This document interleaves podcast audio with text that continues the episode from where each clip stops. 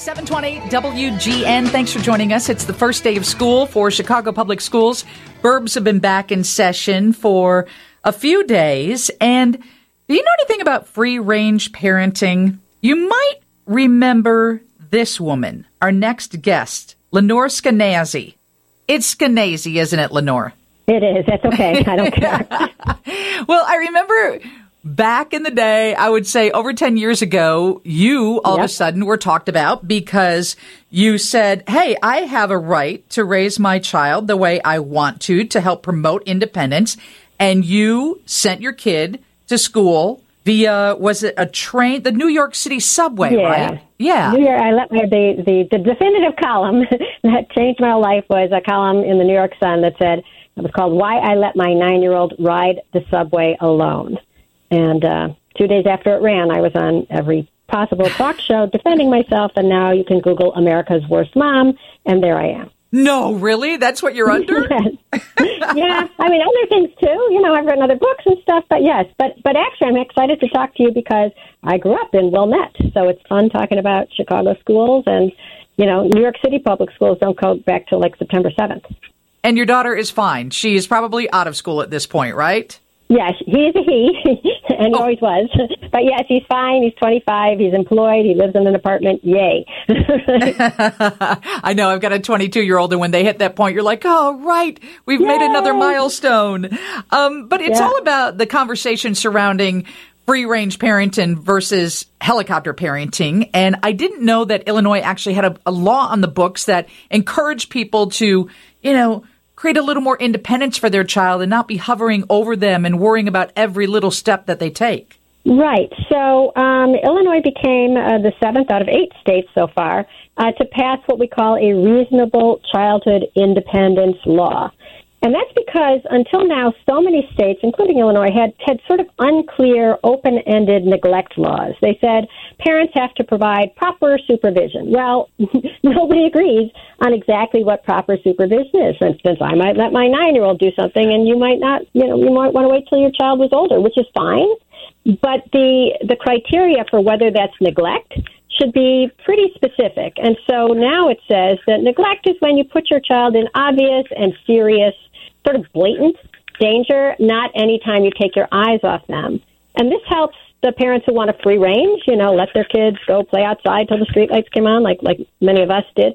But it also helps parents who are um, financially strained, right? If a mom is working two jobs and she's not going to get home till six, and she knows that her seven or eight year old can easily come home, let herself in with a latchkey, you know, uh, do her homework and watch some television, eat a snack that shouldn't be considered neglect. That's just what has to be done because of um, not no extra money for a babysitter. And it's always been you had to be age 12 to be able to come home, be home alone. And some of us know our 10 year olds much better and they can manage on their own. In fact, I think there was a story in one of the Chicago mm-hmm. suburbs like five years ago where yes. a parent was investigated because her, her eight year old was watching, walking the dog walking a block from home. Yes. Yeah. yeah. And somebody so turned her in. Yeah, uh, A, that's my suburb.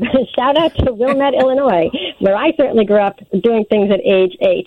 Um, what it was is it was very unclear. The Illinois law said something like, if you're above 14, we're never going to open a neglect case on a parent who lets you do things like, like that, like walk home or be home alone or whatever. But people interpreted it to say, therefore, anybody under 14 is automatically not allowed to have any unsupervised time. And so that really had to be clarified because obviously, I, I bet you, Lisa, might have been babysitting at age 12 or 13 aside from taking care of yourself. So the law was confusing, and we just want parents to know that. Um, we basically trust them unless you're doing something bad. Like we don't want parents who are abusing their children, and we all know that if you let your three-year-old run around at night in the street, uh, you know that's dumb.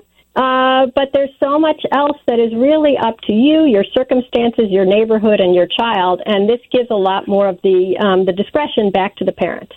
So, since that moment in 2008, when you let your kid take the New York City mm-hmm. subway to school, and then you became the worst mom in the world two days later, um, yeah. you, you started an organization because you saw a need for this. Yes. So, um, so I wrote the book called Free Range Kids, and then about five years ago, uh, some other smarties, you know, talked to me and said, you know, we're worried that uh, kids getting to be around eighteen, nineteen are a little bit fragile, and the college uh, mental health services were being overwhelmed by kids, really overwhelmed by adulthood. Must uh, they they worried that they, these people who came to me, including Jonathan Haidt, who wrote The Coddling of the American Mind, were worried that um, something was undermining the development of these kids earlier on. They didn't just suddenly become fragile at age 18, 19, 20 and uh, they realized that I'd been sort of fighting a culture of overprotection. And I, I never blame helicopter parents. I feel like we're forced into helicoptering. There are places that won't let your kid get off the the school bus in the afternoon unless there's an adult waiting there to to chaperone them the two houses back home. So it's a and and also these laws that we thought that were confusing that made it seem like children had to be constantly supervised. So they said let's start a nonprofit that makes childhood independence easy, normal, and legal like the legal part that we've been talking about today. And we, we did start that. It's called Let Grow. Not let's go, not let it grow, you know, not let it snow. It's just plain old let grow. And so we're working on the legal front, but we're also working with schools asking them to keep the schools open after school for mixed age, no phones, free play, so kids have a place where they can have an old fashioned afternoon of fun and making things happen, like we did in Wilmette. And we're also suggesting that schools do something we call the Let Grow Project, where teachers give kids the homework assignment that simply says, go home and do something new on your own without your parents. You talk about it with your parents, but it could be walking the dog, making breakfast, um, getting yourself to the to the bus stop in the morning, just so that parents get used to letting go, and that it becomes the norm again. Because right now, children are getting so little time that's yes, unsupervised and unstructured. They're they're miserable. And, and tell anxious. everybody the website before I let you go. What is the website? Oh, thanks very much. It's called letgrow.org. L E T G R O W dot org. But of course, if you, if you look me up, if you look up America's Worst Mom, you'll eventually find your way there. Thank you so much. I hope to talk to you again in the future. Oh, that's great, Lisa, and hi to my hometown. Absolutely. Lenore Skenazy. She is the president of Let Grow.